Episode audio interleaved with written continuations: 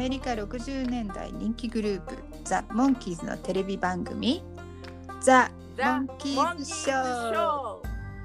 ー。日本では1967年から日本語吹き替えにて放送されました。その後1980年の再放送を見てファンになったちびうさぎバニーとでかうさぎヘアがショーを振り返りながら日本語でモンキーズ愛を語り合います。レッツゴーザモンキーズ。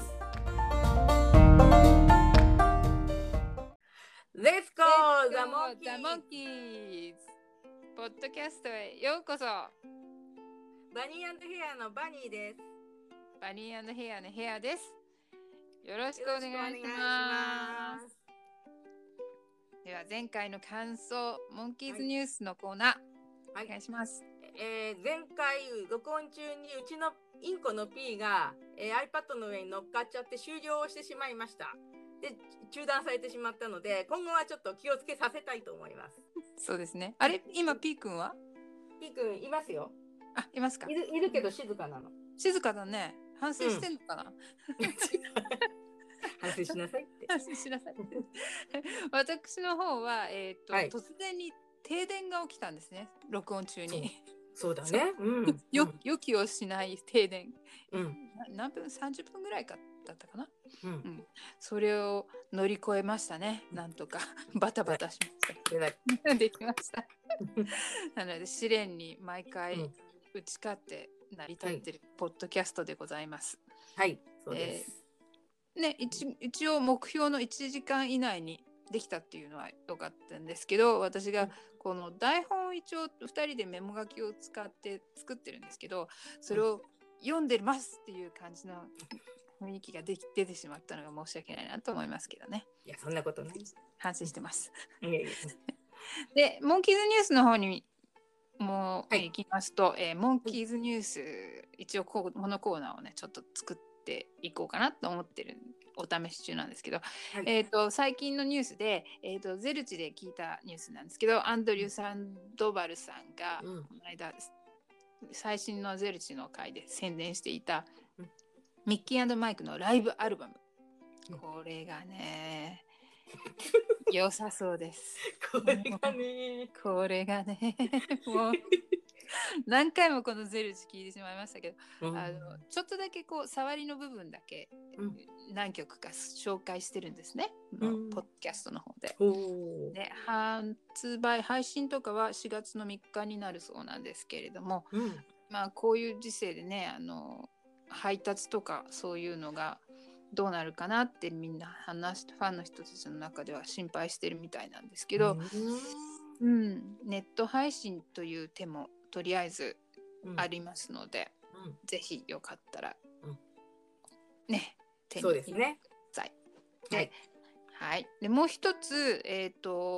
ニュースっていうか私たちだけの、うん、興奮してることなんですけど、はい、はい、そうです前回ポッドキャスト私たちみたいなポッドキャストを、うん見つけたっていう話をしてたんですけど、うんその中の一つの、モンキーズパウドキャストっていうモンキーズの、うん、モンキーの手、ね手はい手うん、そう肉球があるような感じのね手が、はいパウっていうんですよね。パウってうまく発音できないんですけど、うん、それにかけたタイトルのモンキーズパウドキャストっていう、ポッドキャストをやってらっしゃるテクラさんっていう方がいらっしゃるんですね、うん、でそのテクラマクラウさんっていう方なんですけど、うんその方のポッドキャストを毎回私聞いてるんですけど、はいね、その同じぐらいの時期にポッドキャストをやったっていうのでちょっと嬉しくなっちゃって、うんメールを送ったんですね、うん、メッセージ、うん、そしたらそのポッドキャストの中で姉妹ポッドキャストとかって呼んでくれてね嬉しいですね。レッツゴーザモンキーズの、うん、を話してくれました、うん、それも2回話してくれました1回のみならずメッセージを受け取ったっていう時に1回話してくれて、それから何エピソードか後に、他のゲストさんが来た時に、うん、あるこういうポッドキャストもあるんだよって教えてくれた感じですね。すごい、うん、ね、嬉しいです。嬉しいですね。よかったら英語のポッドキャストなんですけど、うん、同じようにこう1話1話ずつ彼女の、すごくテンポの良い話し方で、モンキーズショーのことを熱く語ってらっしゃるんですよね、うんうんうん、でゲストを呼んでっていう感じ で、うん、で彼女自身もなんか小さい時にモンキーズショーを見てた時に、うん、テレビの前におもちゃのミニケンみたいなこうキーボードを置いてモンキーズの曲をなんか、耳コピして真似してたとかっていう、そういう感じのね、話してるのを聞いたりすると嬉しくなっちゃいます、はい。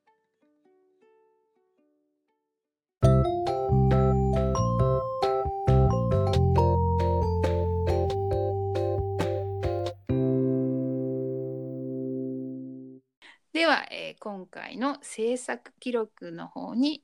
参りましょう、はい。日本語のタイトルは何でしたっけ？はい、プリンセス誕生です。はい、ね、プリンセス誕生と聞いて私が思うのは、うん、スター誕生っていう名前がちょっと頭に思い浮かんだんですけど、うんうん、調べてみたらオーディションの方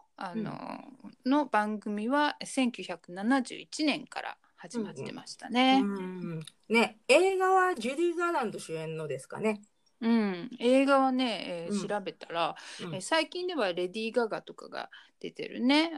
スター誕生がすごく話題になってたんですけど、ウィキペディアで見てみたら、4回も映画化されてるみたいなんですよね。で、日本でも映画をそのスター誕生っていう題名で映画を作ってたことがあってるみたいなんですけど、1963年にエリチエミさんが出てる映画があったそうなんですね。ねえ、私はちょっとどの映画も、見たことないんですけども、タイトルだけでも聞いたことがあるのは、ジュディ・ガーランドとかバーバラ・ストライザンドかなっていう感じですね。特にジュディの方はどちらかっていうと、外国映画史の一部みたいな感じに取れますけど、やっぱりジュディ・ガーランドが伝説の女優さんだったからでしょうかね。なるほど ね。はい。で、日本の放送日はいつでしたか？はい、1967年、昭和42年の11月3日です。言語タイトルは？英語タイトルは、ロイヤルフラッシュという名前になってますね、はい。トランプ、ニック・トランプだじゃなくてちょっと引きずってますね前回ポーカーの決め手ですね、カードゲーム、でウィキペディアでロイヤルフラッシュって何で調べたら、モンキーズショーの第1話って出てきましたね。すごい有名ですねポーカーは分かんないんだけど、ロイヤルフラッシュっていうのは最強の手らしいですね。なるほど、アメリカの第1話に最強の手でこう勝負に出るっていう意気込みが見える感じかな、あと、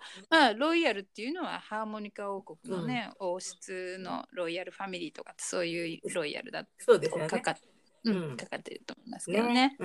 撮影日はいつだったんですか？撮影日はですね、まずリハーサル、本読みっていう作業があって、リハーサルの前にこう台本を読むっていうね、テーブルのを囲んで読むっていう作業があるんですけど、それがなんと、1966年6月6日というね、6666の日に。オーメンプラス1ですね。そうですねその日が月曜日だったそうなので、だいたい月曜日から始まって金曜日に終わる感じみたいなんですけれども、撮影が、で、リハーサルが SG スタジオステージ7番のステージで行われて、本読みの次の日6月7日から6月10日にかけて撮影されてたそうです、でデイビーのコメンタリーで言ってたんですけど、こういうシチュエーションコメディ、こうシットコムと呼ばれる番組を作る、大体の家庭の、段取りとしては、フィルムがねこの当時、とても高価だったっていう意味もあるんですけれども、その節約のためにこう月曜日から木曜日までリハーサルを重ねて金曜日にバンって撮影するやり方が多かったそうなんですけど、でもモンキーズショーの場合は、ずっとこう毎日毎日撮影して、うん、後でこうカットを編集してつなげていくっていう方法を使ってたそうなんで、うん、結構ねフィルムをたくさん使ってたそうですね。うんで、放送こちらの方は、アメリカで放送第1話なんですけど、はい撮影の方は、半年前にパイロットが撮影されてて、うんこのお話の撮影の前の週に、うんペットのお話がまず撮影されてて、うん、で今回3回目の撮影になります、うん、で全部この3話目全部、デイビーが好きな海辺のシーンが入ってるんですけどね。はいはいはいはい、うん、そうですね。アメリカの放送日はいつでしたか？放送日ですね。放送日第1話目が1966年9月12日、アメリカ記念すべき放送第1話。BGM の話は、第3話目の時にもしたんですけど、シチュー・フィリップスの話をね、はいしたんですけど、今回のお話の BGM のレコーディングは、1966年7月26日火曜日の、午後3時から7時、スタジオ A というこうね、録音しましたという記録がありますね。もしかして前回の時は、8月19日に、撮ってるんですね。2つのお話の部分を、BGM 撮ってるんです。なんか BGM その都度撮ってんのかなとかって、そんなに、頻繁に撮ってたのかなとかって思いますけど、そうですね。なんか結構慌てて BGM を作ってたのかもしれないですね。まあ、ある程度数ができたら使い回ししてたんでしょうけどね、そうですよね、なんかも同じような BGM もあるからね、で、このお話に、出てくる曲の方 BGM でなくて、曲の方は、まず 初回のこの9月66年9月の初回の放送では、今日はフリと、希望を胸にですね、で NBC の再放送が、67年の5月にあった時ですね。その時は You told me と、どこかで知った子ってですねタコですね。どこかで知った子、で CBS ABC のお昼の方再放送の方では、リンゴもバナナと梨ですねでそれと、素敵なブルーグラス、が、差し替えてますね、でもうすでにデビューシングルがこう9月最初の初回放送の時の、デビューシングルはもうチャート入りしてるっていう話を前にもしたんですけど、それでも恋の終列車を1話目に持ってこないで、でお話の中でも別にバンド活動してるっていうわけでもなくてそれがなんでかなとは思ったんですけど、デイビーをねこうグイグイって押してる感じで、つかみはもうデイビーさえこう出しとけばつかみは OK っていう感じの作戦だったのかなっていうのが、もうなんかひしひしと伝わってくるっていうか、デイビーがオーディションをなしでもうモンキーズに契約されたっていう話をインタビュー番組とかでも聞いたことがあるから、もうそういった意味でも最初からデイビーを一押しで売り出していこうっていうのがあったのかなっていう感じが見えますね。そうですね、で日本版ではどの曲がかかってますか？日本語で放送されているものに関しては「You told me」と「どこかで知った子」なので、まあね、1967年の5月の再放送と同じですよね。そうですね、近いです、でレーザーディスクの方はリンゴもですねバナナと梨ですね。そうでもうミッシングリンクスに、その曲って載ってますけど、ミッシングリンクスは日本でももう出てたのかな、この頃は、ちょっと調べてみたら、レーザーディスクが多分1992年に出てるんですね、でミッシングリンクスはアメリカで発売されたのが1987年なので、当時輸入レコード屋さんとかがあって、タワーレコードとか結構普及していた時だったんで、輸入品を入手することは可能だったんじゃないかなと思いますね。そうですね、うん、そうそう。でそれであとね、無理やり本当に上から突っ込んだような素敵なブルーグラスがレーザーディスク版では入っていて、で、うん、ピーターが12時の時報を聞けよって言って聞かせるところで、もう中に入ってるどこかで知ったこの最後の方が聞こえちゃっててとっても大間抜けなんですけどね。無理やりがありますね。本当。はい。で、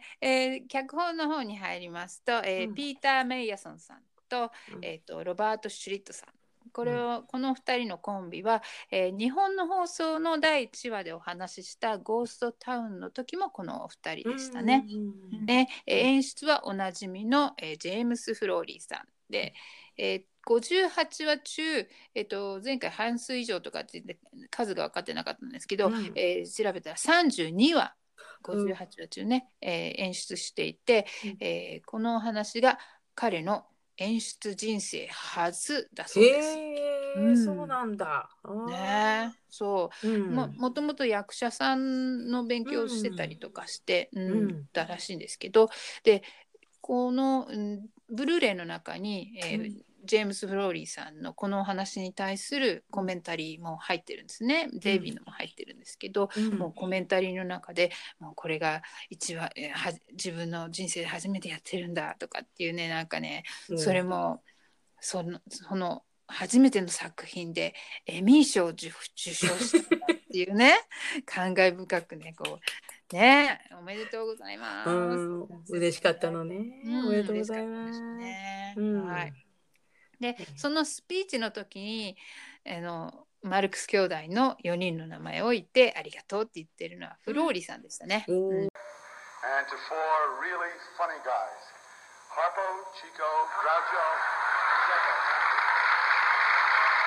制作記録の中で見つけたのは、シーンが変わる時のギターの形。いろんな色のギターの形で変わるのが、そこの、情報を見つけたんですけど、たった8話で使われてるんですね。もっとあるかと思ったんですけど、ね、いいアイデアなんですけどね。でもあれ入れるともしかしたらモンキー・ズ・ショーがちょっと子供っぽく見えちゃうのかなと思うんですよね。それはありますね。まあ私もバットマンみたいだなとかって思ったし、そういう意味もあるのかな。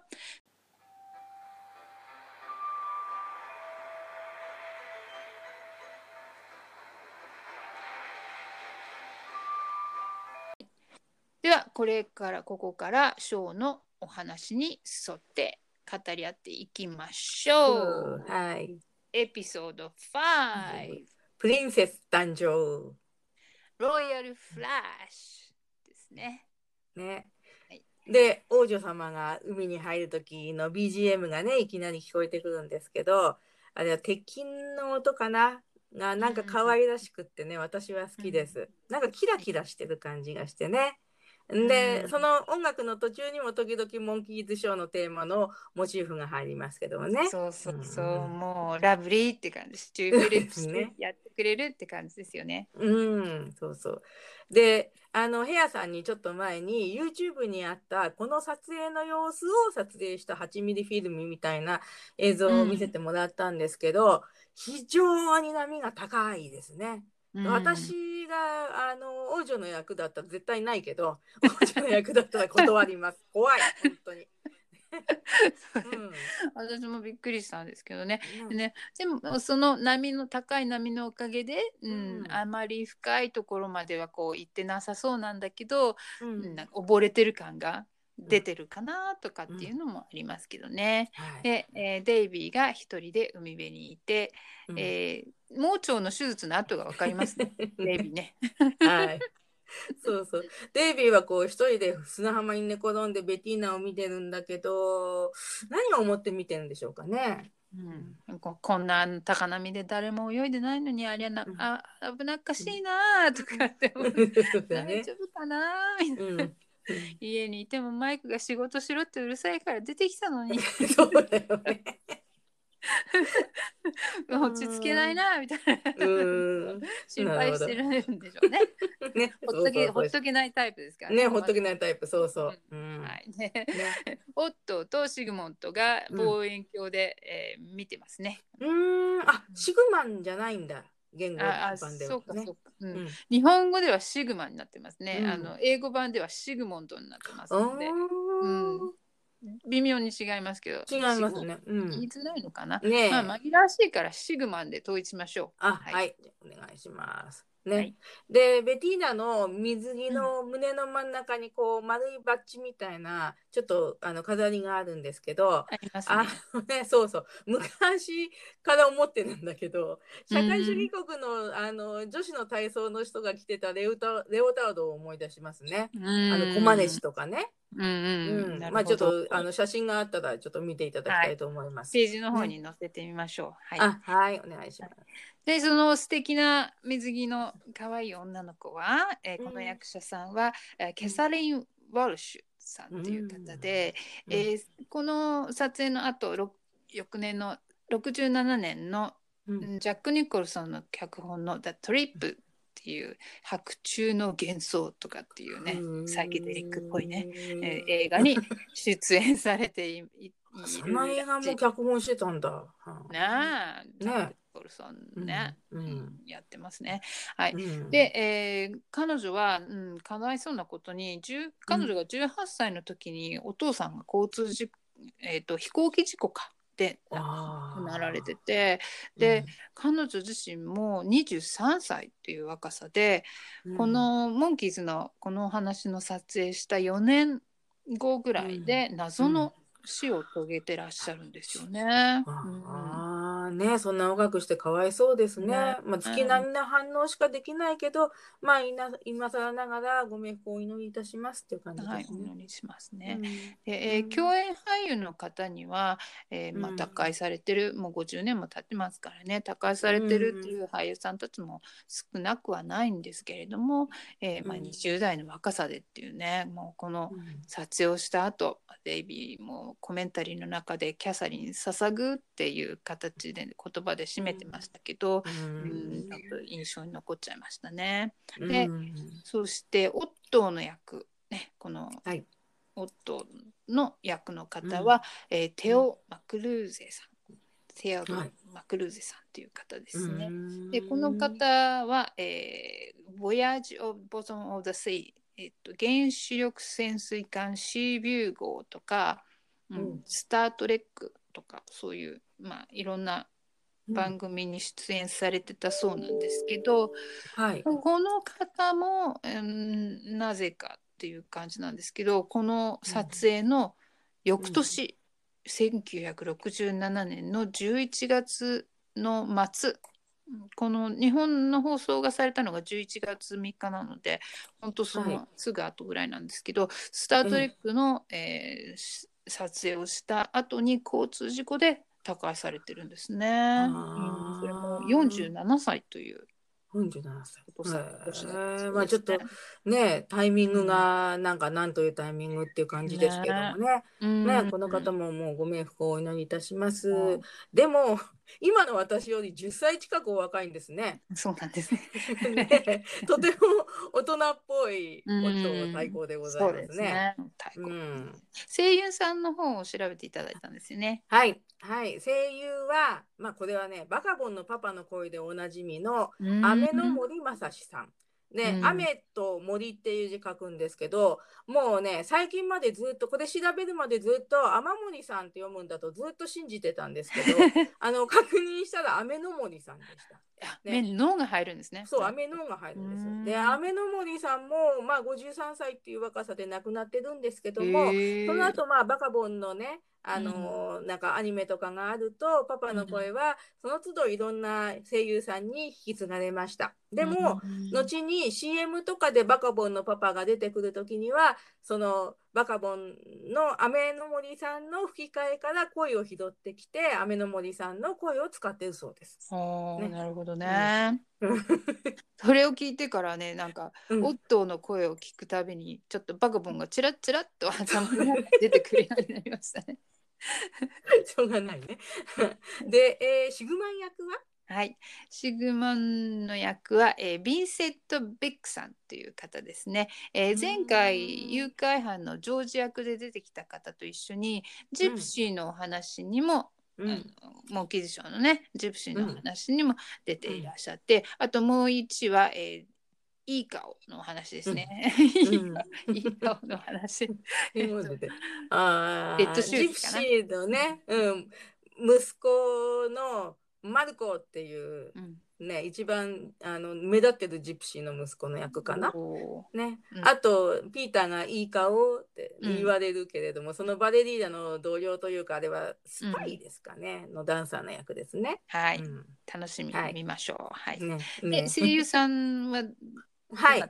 シグマンの声優さんは浦野光さんっていう方で、この方はウルトラマンとかウルトラセブンのナレーションで結構有名だったんですけども、あと調べたら世界の料理ショーのグラハムカーの役もやってました。ね、皆さん世界の料理ショー見たことあります？見てました見てました。小さい頃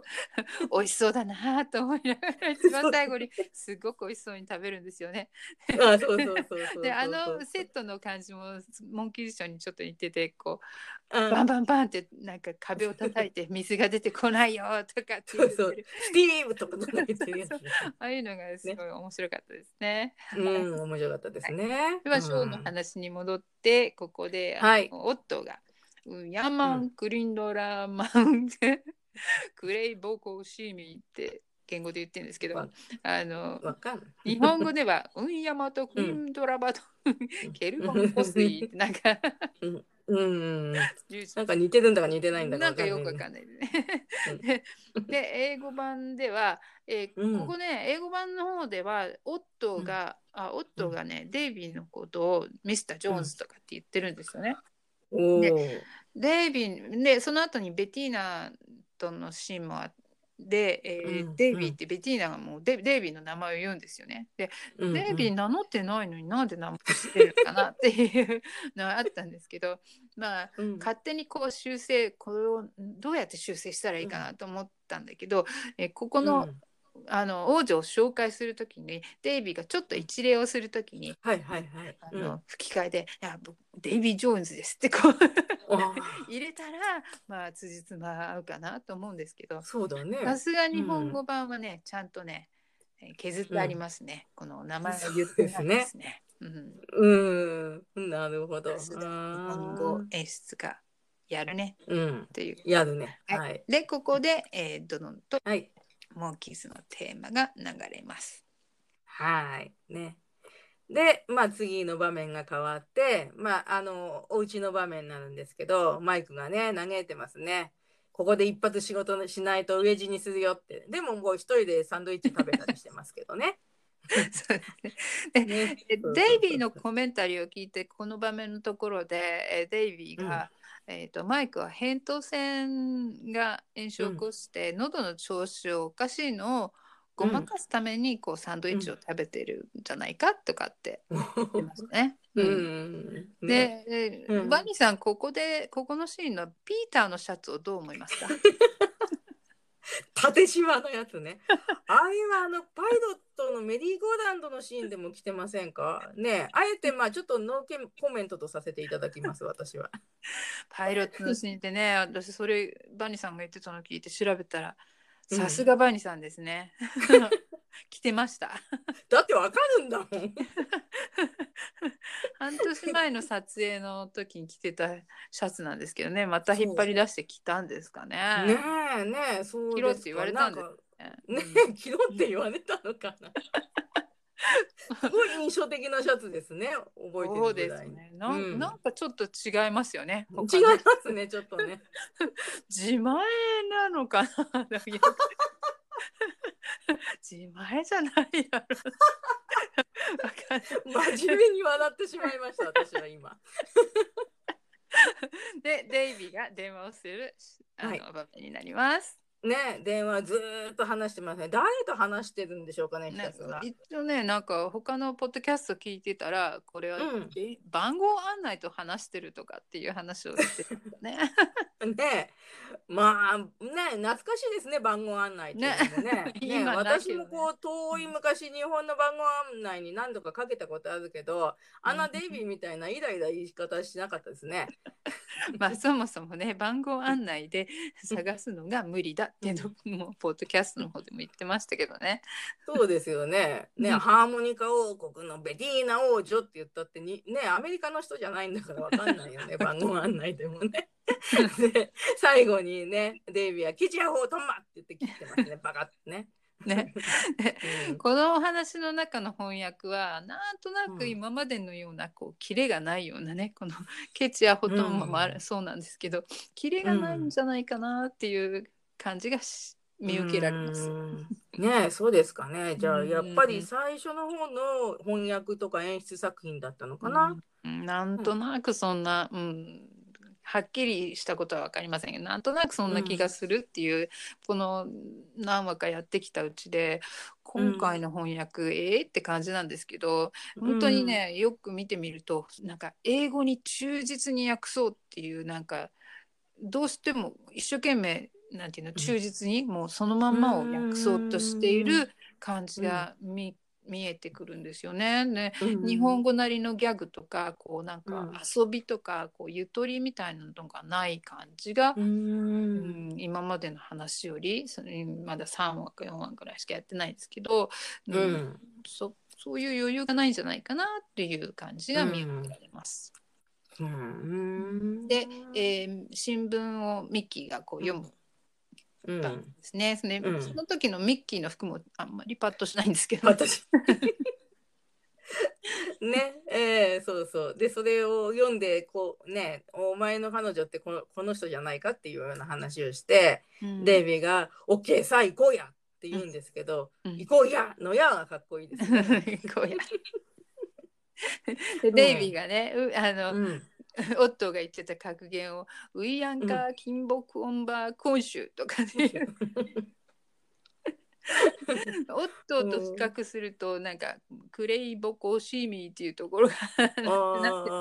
って、でもそれにしても一回聞いただけで、なのにしてはかなりいい線いってるかなみたいな感じがしますね。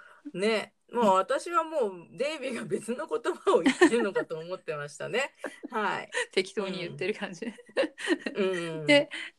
マイクが用もないのにホテルに押しかけられないって言うと、そうシャツ貸してあるんだよってデイビーが言って、でその後で、ピーターがなんか言ってんだけど、なんかシャツのお話って言ってんのがなんかいまいち聞き取れないんですよね。でそうするとマイクがこれまた変なシャレとかって言うんだけど、ピーターのセリフちょっとかぶっちゃって何言ってるか分かんないんですね。すっごい気になります、ここ気になってますよね。聞き取れる人がいたら教えてくださいぐらいね、そうですね、本当にそう。でいきなり今度なんかね、兵隊さんの服を着て、いきなり作戦会議がまた始まりまして、で急にミッキーが切り出しますね、ホテルのこう見取り図かな、でこういう時に作戦立てたりみんなに武器を説明したりするのはいつもミッキーの仕事なんでしょうかね、もうなんかスパイ大作戦に続いて指示棒を折るネタが満載ですけど私もやきもと先生のはーって折るやつを思い出しましたね撮影的にはこっちの方が、まあ、3番目なんで先なんで、やきもと先生の時がハートだったのがアイデアをで、時計を合わせろって言って、ピーターが砂時計をピッて腕のところ持ってきてでデイビーが「わっ!」って二度見する二度見するデイビーが「うわっ!」って。いいですね。ね、いいですね。そうでね、よく見るとね、みんなのその制服というか戦闘服わかんないんだけど、名字の名札が縫い付けてあるんですね。ドレンズとかね、ジョーンズとかね、それがすごい可愛いなと思って。よく見てますね。なんかそうミッキーがねアップになった時にドレンズって書いてあるのが見えたんで、そうだからこっそりこういうの似たようなの作って自前のモンキーズグッズにしようかなとかね。それいいよってケンタロウがデイビーに言われた感じはい、みんなでリッツスワンクホテルにやってきます、やってきました。でデイビーはなぜか黒いハットをかぶって部屋に入ってきます。はい、でマイクを偉い人に見立てて、うん、ね WH ウールハット様って言って世界に有名だっていうふうにミッキーが言ってますけど、うん、どんなことで有名なんだろうね、うん、でゼルチのポッドキャストの方で、聞いた話ですけど、この WH ウールハットっていうのはもしかしたらこのアメリカの老舗のデパートグループ、うん、FW ウールワースっていうグループがあるんですけど、そこから来てるんじゃないかなっていう話ですね。あー、へー、うん、そうなんだ、うん、ね。でもアメリカ人じゃないと分かんないですね。分かんないですよね、うん、デパートグループはなかなか知ってる人いないですよね、うん、で、よく働きよく遊び粗食を実行すればっていう、うん、いろいろなダメで、宝くじを10枚ほど買えとか言ってますよね。ね、言ってますけどね。これってその私は宝くじの費用をチップとしてあげてるともうずっと思い込んでたんですけど、今回はちゃんと見たら宝くじを買えとしか言ってないんですね、うんうん、今回本当初めて知って、今度チップを渡さなきゃいけないような国に行った時にそれを言ってみようかなって冗談で思ってますけどそんな勇気ないんだけど、ね、なんか頑張った役だなって思いますね、まあ、言語では宝くじ10枚って言ってなくて株を買うように、うんうん、進めてるんですね、うん、インターナショナルスティールとかっていう株を買います、うん、で、まあ、どちらにしてもお金、うん、現金のチップとしては上げてないんですね、うん、でここでモンキーズショー英語豆知識コーナーどんどんどんどんどん考えられるのはこのチップ、TIP、うん、ティップの意味にはいくつかの意味があるんですけど、うんね、心づけ、ね、よくお金を渡したりするサービスに対して、うんはい、支払うチップの他にも、情報とか秘訣予報という意味もあるので、それをかけているのかもしれないなって言いますね、うん、すごい、うんまあ、秘訣を教えるぞっていう感じですね、うんうんはい、ね、そうなんだね、うん、でこの時追い出されたメイドさんの役は、セリー・カボットさんっていう方で、うん後にモンキーズショーのグッバイデイビーのお話にも出演していますね、うん、ああそうなんだ、はい、はい。それで登場するシーンに入りますね。隣の会話、隣にいるんだね、うん、を4人で盗聴器聴診器で聞いたね、聴診器で聞いてる、うん、いつもの早技4人で聞いてるでテープも録音している、うんね、でその隣にいる夫とシグマンはベティーナを殺す相談をしてますね、でマイクが盗聴なんかして統治よって言うんですけどむっちゃ苦しい役ですねそうですねでもなんかいやシャツ貸してあるんだよって、またシャツの貸してあることに対してとことんこだわってますデイビーがその割には返してもらったかどうか不明なんですよね本当だね、不明ですね、うん、そういえば盗聴なんか盗聴のところ結構英語ではね、うん、面白いこと言ってるんですよ、うん、ほらやっぱりマイクはね、うん、ほらやっぱり危ないだろ、ベティーナ殺されかけてるだろみたいな感じのこと言う。デイビーのこと全然信じなかったマイクがそうだろっていうことを言ってるんだけどね、なかなか日本語はちゃんと訳さなかったかなとかって思ったんだけど、で、シャツの方に戻ると、はい、デイビーのシャツね、うん、なんでこんなにこだわってんのかなと思ったり、こうシャツの写真をちょっと探してみようかなと思ってサンシャインファクトリーとかで探してたら、実はすごいね、うん、デイビーが、うん、ほら白黒でオーディションじゃないけどオーディションみたいなこうボブとバートにインタビューされている白黒の映像がある時、あの時着てるのも同じ薄いブルーの、うん、へー、このシャツって訳されてるけどウィンドブレーカーなのね、うんうん、ウィンドブレーカーっていうかジャケット、英語ではジャケットって言ってるんだけど、そのジャケット着てて、いやオーディションの時にも着てたってことは、うん、もしかして自前、うんね、自前かな、とかって思って、よっぽどで結構いろんなお話で着てるんですよね、海辺のシーンの時とか、はい、うん、だから、うん、よっぽどお気に入りのシャツうん、ジャケットだったのかな、うん、っていう発見をしました。すごいね。だってオーディションのあの映像は白黒だから何色着てるか全然わかんないですもんね。わかんないわかんない。あれと同じジャケットだったっていうのはとても新鮮な発見でした。はい、発見です本当に、ありがとうございます。はい、びっくりびっくり。ね、そしてミッキーが夫に電話をします。こうね、おびき寄せるためにね。で、まあ来てんだってなーとかって言い方するんだけど自信たっぷりに話すもんだから、もういつも相手はミッキーの言葉を信じちゃいますよね。そうですね。ミッキーはこういうセリフの長い役が多いからいつも台本読んでる感じですね。あ、そうかそうか、ね。で3人は早技で豪華な椅子を作ります、でスーツケースにハサミがたくさん入ってますね。本当にこう家具を作るんですけど、家具屋さんになった方がもっと稼げるかもしれませんね。そうだね。もうモンキーズショーの中のモンキーズはね、楽器と歌よりも得意そうなことが多くて困っちゃいますね。そういえばミッキーは今は家具屋さんもやってるかな、みたいな。やってますね。そうだそうだね。でまあトントントンってね、ドアのノックがあるけれども、いやさっきのメイドさんでした。でそれでマイクが慌てて、お主宝くじを買ったろうなって言うと、ああいかんかんかんとか言いながら。メイドさんに言っちゃうんですけど、このメイドさんのいかんいかんっていう声が私どうしても聞き取れなくて、これなんて言ってるのってバニさんに聞いたら、いかんいかんって言ってる。あそうかって聞いたら、もうそれ以外には何も聞こえなくなる。不思議な魔法みたいですね。そしてその次にオットーとシグマンが来ます、でデイビーはテープレコーダーを持ってこう隠れて出てきますね。でミッキーが椅子のセールスをしますね。でその時にデイビーがベティーナの部屋に入って、オットーが殺そうとしていることを話しますが、信じてもらえません。ね。でピーターは本側の踏み台の役をやっていますね。でまあね、その後にグエン王女からも私の踏み台私の踏み台と言われる予定になってますね。でまあそれでもうちょっと引き止めるために、もうちょっと大きいスペシャル309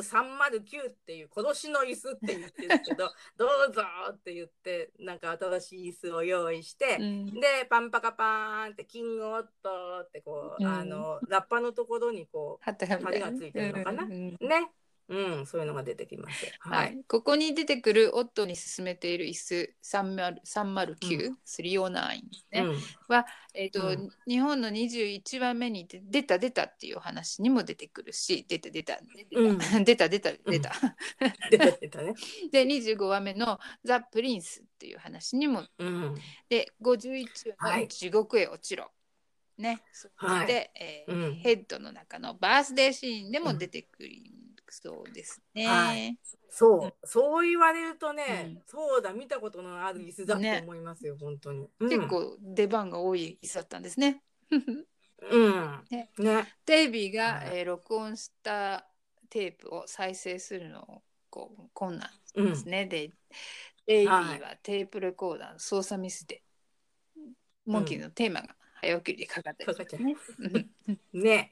オットーはこう殺しの椅子にこう座ってる写真を撮るんですけど、カメラはこう幕をやっちゃってるから誰だか分かんないけど、多分マイクがカメラを構えていて、でカウントがね39ときたとかなんか言ってますけどまたピーターはタイムキーパー役をやってます、ね。前回の時も時間計ってましたね。でデイビーはついに録音を聞かせますね。でまあいろいろ話して、今夜の12時ベティーナが即位する18歳の誕生日が今夜の12時なんだけれども、それまでベティーナを隠すっていう作戦に出ます。で、ピーターは隣の部屋でまだ数えてますね。でデイビッドベティーナがその間にこう逃げます。で、オットーとシグマンがね、もういいよって言って出てこうとするときに、マイクが、デイビーが最初にかぶってたハットをこう持ち出してきて、これはあなたの帽子ですかとかって、なんか一生懸命時間を稼ごうとしますね。このためにデイビーかぶってきたのかもね。うん、ね、そうね。それだけ作戦があったんだね。うんね、で夫とシグマンが部屋に入っちゃってから、ベキーナ王女隠しにこうモンキーズみんな出てくるんだけれども、ね、リネン室が前にあってそこからバスタオルを取っていくピーターがいますね。で巨泉さんが「こりゃ誰でもやるんだね」っていうナレーションが入ります。今ならテレビの前の良い子は真似しちゃダメだよって言わないとダメかな。ねえ、そうですね。モンキーズのちびっこに対する影響力は絶大ですからね。ダメなことはダメって言った方がいいですね。はいはい。オットーがベティーナ、ベティーナって探してます。はい、探してます。で、シグマンは頭を振るとカラカラカラって音がしますね。で、オットーの方にピーンって電球がついて。シグマンがドアをバーンと破ってすぐに。で、演出のフローリーさんがコメンタリーの方で言ってたんですけど、モンキーショーはこういったカートゥーンみたいな、漫画みたいなところが多いっていう話してたんですけど、ここはまさにそんな感じですね。後半に参りましょう。海岸にいる2人のシーンから入ります。はい、立ち話してますね。歩きながらね、デイビーのタイの色とベティーナのワンピースのリボンの色がなんかお揃いに見える感じの色してますね。見える見える。ネクタイ緩めた感じでね。そうそう、かっこいいじゃん。お似合いの2人なんですけど、ベティーナが振られる。いやいけないよ。このシーンでデイビーのコメンタリーで「君は王女だよ。僕は猿だよ」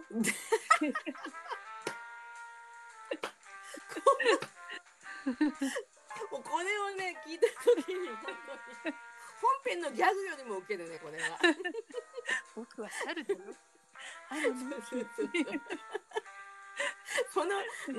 て言うんだろうね、そのところをこう場面を茶化してまた言ってるデイビーが可愛いね、コメンタリーのね。そう、一生懸命見てくれてるんで、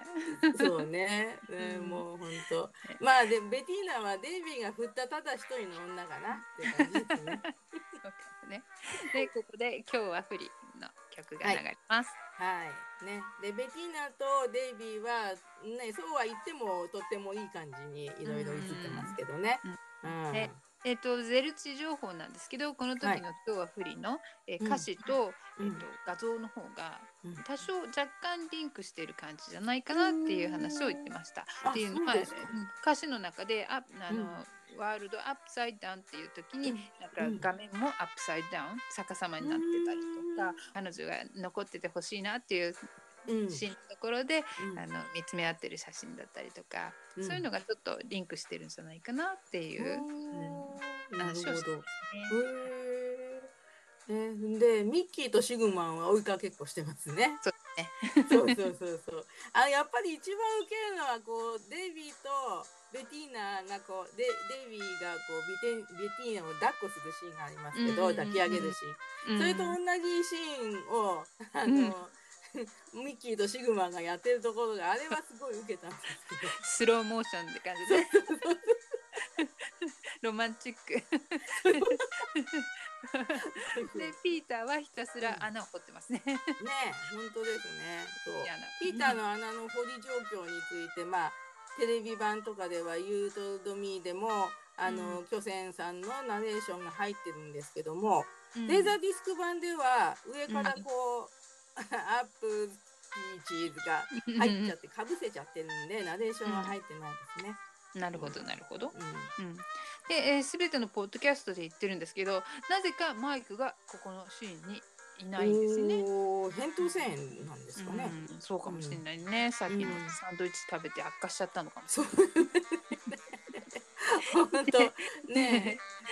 でシグマンがピーターの作った落ちちゃうシーン、ね、はい、落ちちゃいます。はいでデイビーとベティーナがなんかドアの向こうに消えるシーンがあって、で、チンチン電車が走りますって言ってシグマンがね電話かけてます。でそれが、相手がお父さんかと思ってずっと喋ってると、実は農業協同組合の人と電話してたっていうことで、で農協の人の声は、和久井節夫さんっていう声優で。農業協同組合ですという声がとっても特徴的な方なんですけども、ね、ウィキペディアでちょっと調べたら小太りの男の役が多かったって書いてあるんですけど、ね、で「サンバラ大賞」っていうね、ドラマもありまして、それの一人もやってたらしいです。ね、バニーのパジャマを使ってたサンバカ大賞ですね。すごい。この電話の向こうの声の言語版の方では、演出家のジェームス・フローリーさんが声やってるそうですね。ねえ、そうそう。コメンタリー私もちょっと聞いたんですけど、そこだけ、そこオンリーですね。聞き取れました。同じように再現してくれてますもんね。で、オットーのセリフでもっとゆっくり喋れ、初めからってオットーが言うと、そう、案の定で、そっからゆっくり喋るっていうことでね、オットーはダメだこりゃっていう表情をしています。ここは面白いですね。これ英語版も同じですね。あ、そうです。大丈夫かなね。で、金庫を綱で持ち上げるシーンね。はい。では金庫を一生懸命持ち上げています。ね。そうそうそう。で、見つかんないかいみたいな、これあとつけられてないかいとか、甘いたかいって言ったのかな。でミッキーが大体やつらがここを見つけるようなら、俺だってミスアメリカになれら。なんででしょうね。でここで地震のようにガーンガーンとなってみんなは全然慌てずに、冷静にオットーとシグマンが来たんだっていう分かってしまうっていう感じね。そうそうそうそう。でマイクが「空お出ましたミス・アメリカ」って言うんですけど、発音がいいです。で実際ミスアメリカのこの曲らしいんですけど、なんかでもここになんか無理やりミスアメリカを放り込んだ感がすごい見えるんですけど、なんかもしかしたら当時はすごいホットな話題だったのかなとかって思うね。はい、でまあこれ入ってきそうになるんで、ピーターが一生懸命金庫の綱をナイフで切ろうとするんですけど、切れないよって言ってるのが声が可愛いんですね。全然切れないよね。オットーとシグマンが入ってきます。ね、で、分かってんだからなみたいなことをね、デイビーが言うとね、オットーはベティーナを殺そうとしていることをあっさり認めてしまう。あっさり認めます。あっさり認めます。デイビーがシグマンをこう金庫の真下のバツ印までこう押し戻し、こうセリフを喋りながらこうちゃんと押し戻してますね。ねえ、そうそう。でシグマンがオットーのことを大将って呼んでますけどね。昔の日本人って目上の人をそういう呼び方したよね。ね。今はあんまり大将ってなかなか使わないんですよね。で英語版ではこうボスって呼んでますね。ボスですね。ね、そうでオットーがシグマンは一度怒らせると何をしでかすかわからないって脅かしてますけど、怒らせなくても何をしでかすかわかんないですね。はねでまあいろいろ言ってベティーナはオットーと一緒に出ていきます。はい、で前回話してた自宅監禁シリーズ第2弾ですね。そうですね。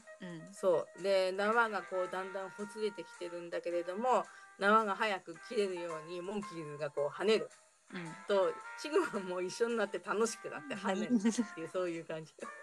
さっきは地震ぐらい揺れたのにね。そうそうそう、歩いてるだけで地震ぐらい揺れたのに全然揺れない。でその後でデイビーがシグマンをこう座らせて白雪姫の本を読んでやってるみたい、読み聞かせしてるみたいに聞こえますね。で一番最後の方で「リンゴに毒が入っていたんです」って言って、その間こうバーってこうね綱でこう。シグマンを縛って、ドアの前まで逃げるモンキーズですけど、シグマンがパッと現れてミッキーがカメラにふっと振り返って、早いねって言うんですよね。ね、でもミッキーの頭の上にピンクもバッチリ映ってるんですけどね。映ってる、うん、なんかきっとシグマはなんかあのお家の芸術品だと思ってるかもしれないですね。そうかもしれない。うん、でシグマは自分でバッテンマークの上に立って、で綱が切れて金庫の一撃を砕います。はい。で倒れた隙にモンキーズがバーッと出てきます。はい。はい、でレセプション会場にみんなで行くんですけど、うん、で、はい、モンキーズが会場のいろんなところからこう見てるんですね。うん、ね、顔のアップがそれぞれかっこいいです。うん、そう、デイビーがね、ゆらゆら揺れてるろうそくの明かりに輝いて、こう20歳の顔がね、ピチピチしてますね。ピチピチしてますね。ね、でもでオットはこうベティーナをね、いきなり掴んで逃げようとしますけれども、ベティーナを離してデイビーと一騎打ちシーンになります。でステッキをパッてやるとね、ステッキの中から剣が現れるんです。ね。うん、よく見るとピーターがいつの間にかベティーナとさりげなく腕組みをしてますね。さすがピーター。さすがピーター。ね、でミッキーがデイビーに「デイビー!」と言って剣を投げると、デイビーとオットーの服がバッと変わって、そうでオットーをこうなんか変な帽子みたいなのかぶってるんですけど、帽子の中から髪の毛が見えてます。いきなり髪の毛生えました。生えました。はい。でここのフェンシングのように戦うシーン、うん、デイビーのコメンタリーでは、子供の頃こういうエロール・フィーンのような役をやりたかったんだっていう話をね、結構熱く語ってます。おー、うん、ね、なんだっけ、ヘイヘイウェアザモンキーズでしたっけ？うん、モンキーズの、まあ、デビューの前から最後の方までのことを自分たち、本人たちのインタビューを挟みながら説明してる番組がありましたけど、うん、あの中でもデイビーが剣で戦うシーンについて、こう見えても僕はロマンチストですって、まあ、それは日本語の字幕ですけど、って言いながらなんか推してる感じがしますね。うん、好きだったんだよね、うん、この話。ね、うん、でこのお話の最後にインタビューのシーンがあるんですけど、うん、そこの時でもあのシーンはすごく良かったよって言ってるもんね。なるほどね。でそうかと思うと、その後ろでまあいろんな人がいろんな格好をしてるんですけど、お互いの口の中に歌詞を押し込む愛の表現をしているのかと思うような男女がいますね。ね、うん、お皿まで食べちゃうんですよね。そう、柵まで食べちゃう。うん、で、この中の周りで見てる人の中で、ちょっと出てるシリーズの人がいるんですけど、うん、はい、シャンパングラスを持ってきてこう途中で、うん、配って。オットーとデイビーがシャンパンを飲むシーンがあって、その時に出てくる赤い上着の人、なんかボーイの制服着てる方がいらっしゃいますよね。ね、どこかで知った服ですね。ね、いろんなそういうなんていうのかな、赤い上着着てる人ね、いろいろ出てきます。いろんな話でね。はい。検証していきましょうね。でこの方がディック・ウィルソンさんっていう方で、ブルーレイの本かな、ボーナスディスクに入ってる、レコード店で会話する、まあ、オーディションというかカメラテストの映像に出てくるおじさんかな。そうなんですよ。で、この方は実は、ミスター・ジョージ・ウィピーという役で、トイレットペーパーのコマーシャルで、25年間の間、その長い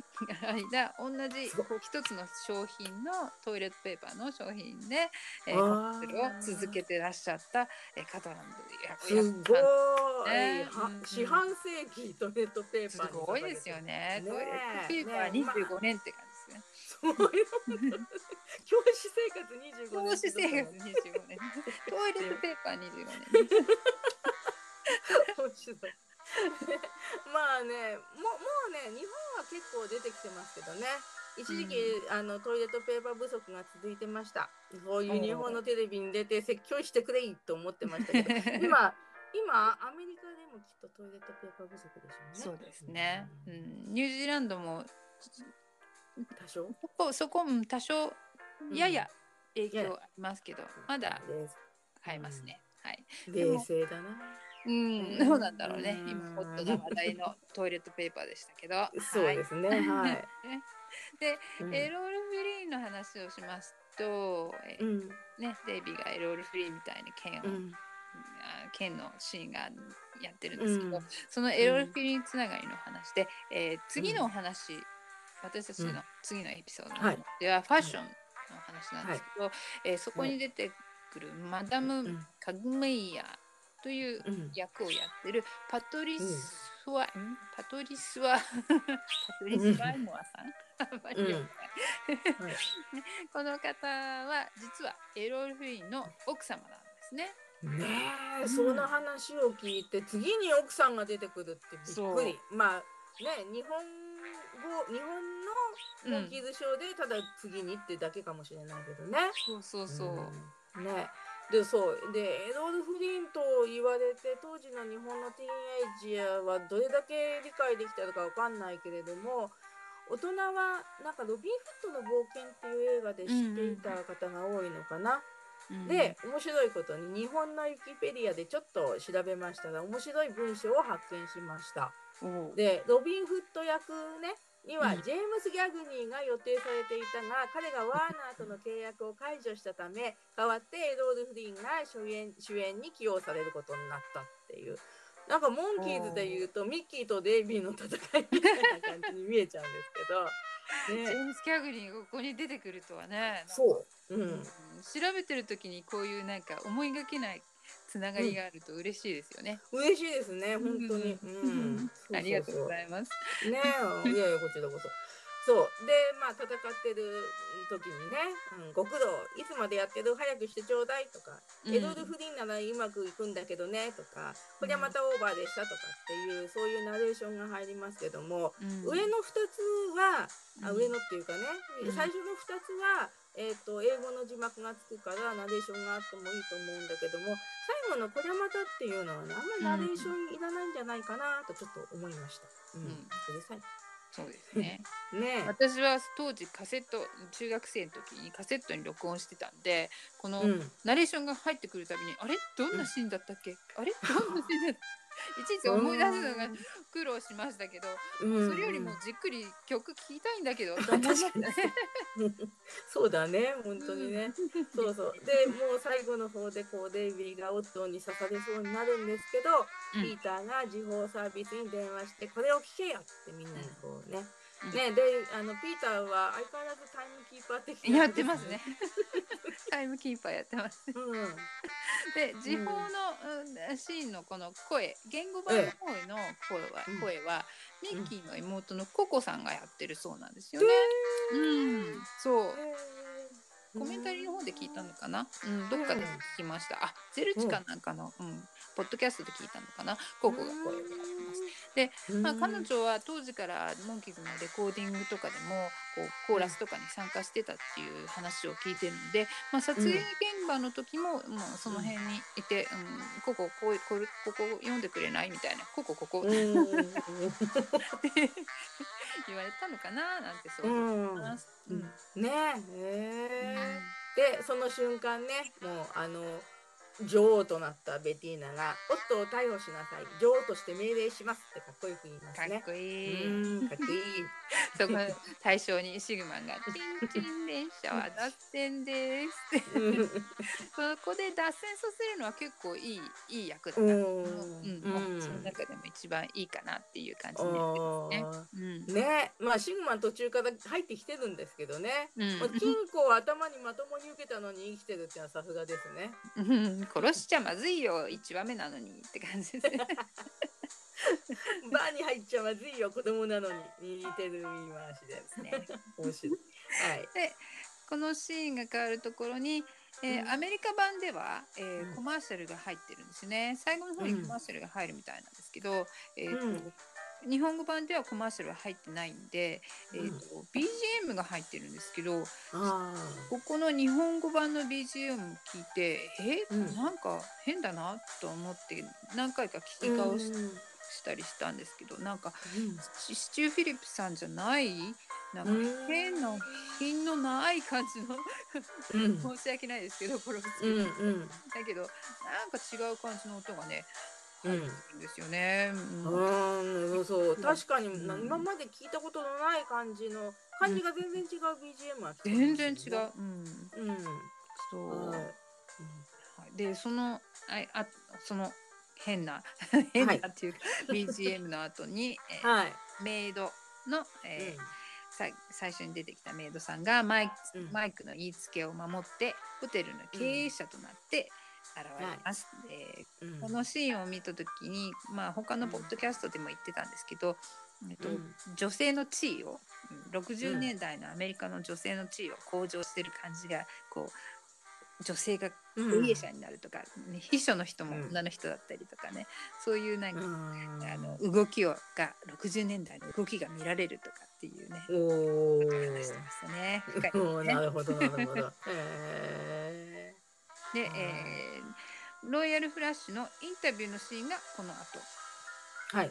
お話はここで一旦終了して、はい、インタビューのシーンが流れます。はい。で、日本版ではこのインタビューのシーンはありましたっけ？普通に放送されてる分にはなかったと思いますね。で、レーザーディスクにはあります。字幕がついてますね。おお、素晴らしい素晴らしい。ね。うん。で、インタビューシーンについてちょっと制作記録のところちょこっと書いてあったのは、ハードデイズナイト、ビートルズの、ビートルズがやってくるハードデイズナイトの記者会見のシーンっていうのが結構話題になってたみたいで、それがヒ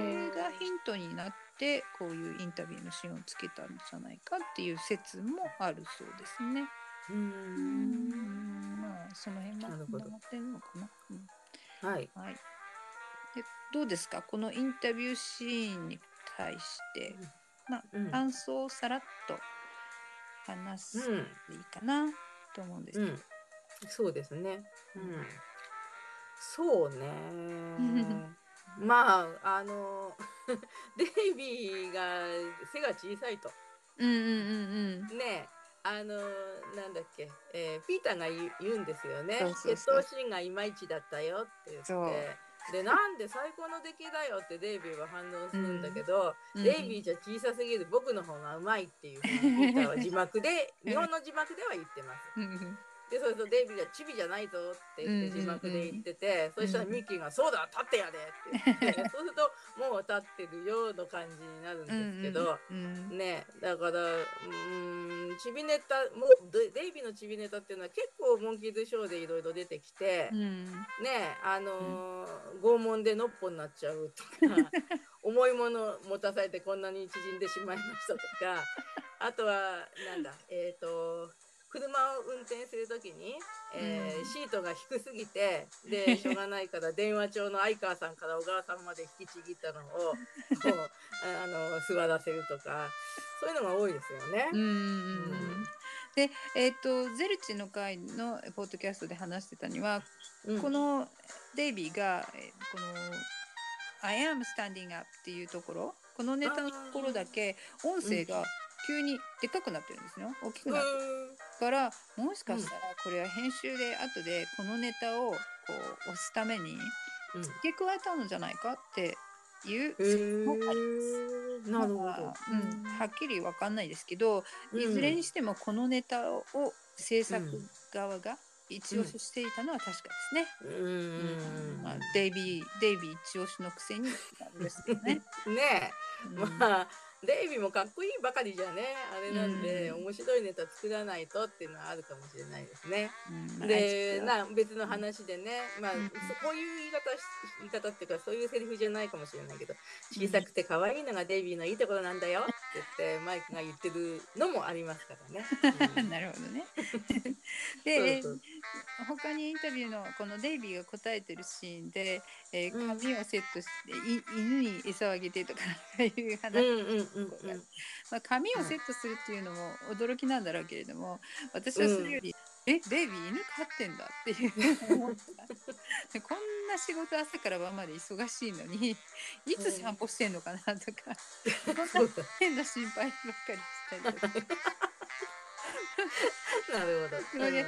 この場面で一番すごく印象に残ったのは、このピーターとデイビーがね、チビネタでやり取りするところもすごい息が合ってて可愛いんだけど、こうなんていうの、あの弟をからかうお兄ちゃんみたいな感じ。け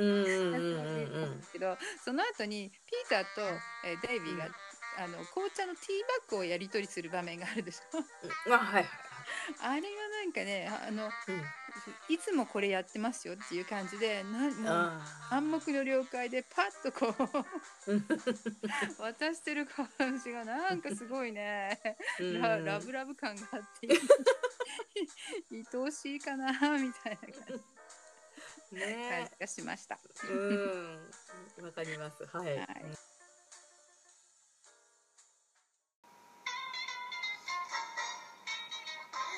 ではここから、エンディングトークに参りましょう。はいはい、プリンセス誕生のお話はいかがでしたか？はい。ね、デイビー主役の話でデイビーのかっこいいところ満載でしたよね。で、プリンセスのお誘いをかっこよく跳ねつけたしね、これを第1話として見たアメリカの視聴者は一発でデイビーにイチコロになったんじゃないでしょうか。コロッとね。で、あとヘアさんが気づいてくれたけど、やっぱり今までの、紹介したエピソードと比べて日本語のセリフがあんまり面白くないと。でまたナレーションが必要でないかなっていうところにナレーションがあって、これはやっぱり日本語吹き替え版がまだ手探りだったのかなとちょっと、感じてしまいましたね。前に、なんかバニさんも声優さんたちがまだ慣れてない感じがするとかって言ってましたよね。なんかね、そうだからシャツ化してあるんだって、これまた変なシャレっていう、そのところがちょっと、きっと気にかかったんだと思って、声優さんが慣れてないっていうことよりも、やっぱり翻訳とか演出の方が手探り状態だったのかなっていうことかなと思いました。はい、私の感想は、やっぱりデイビーのコメンタリーの方になっちゃうんですけど、デイビーのコメンタリーを持ってる方はぜひ聞いてもらいたいんですけど、彼の笑い声がすごいたくさん入ってますね。もうゲラゲラ笑って見てますね。で、この間のそのゼルチのサンドバルさんが M&M の紹介をしてる番組でも話してたんですけど、デイビーは一番のモンキーズファンだったって言って話してるんですね。4人の中でもモンキーズの曲を一生懸命聴いてるのは4人の中でデイビーが一番だっていう話をしてるんですけど、なんかね、デイビーがこのコメンタリーで話してる時に、お家にこのモンキーズハウスみたいなの、メモリビアっていうの、博物館みたいに作りたいっていう話をしてるシーンがあったりするとちょっと悲しくなるんですけど、デイビーがショーを私たちと同じような目線ですっごい楽しんでるコメンタリーがあるんですけど、もう一緒に見てる感じになって、なんかすごい楽しくなります。いいですね。はい、おすすめします。はい。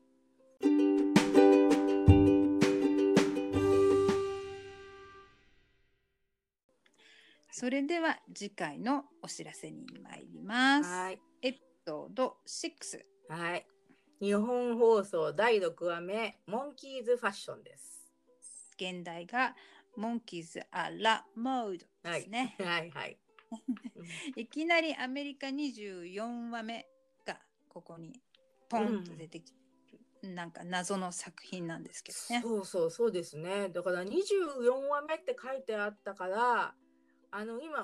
キーズ・アラモードっていうのとモンキーズ・アラカルトっていう別の、エピソードもあるんで、その辺ちょっと間違えちゃったんですけど、私は間違いやすいですね。本当アラモードってプリンみたいな名前だしね。そうだね。アラカルトもね、食堂の話だしね。本当に。でこのエピソードはリバイバルの時、子供の時には見たことがなくて、もう結構最近大人になってから初めて見たんですよね。で、これからこのポッドキャストのために頑張って何度かこのね、モンキーズファッションを見ようと思うんですけど、子供の頃よりちょっとね感性が鈍くなってるので大人になってどれだけちょっと楽しめるかなとワクワクが半分と心配が半分あります、はい、私もどっちかっていうと印象の少ないお話で、24話目が突然ここに来たっていう理由が気になるので、推理しながら見ていこうかなって考えてます、はい、それでは次回エピソード6でお会いしましょう、はい、せーの Let's go the monkeys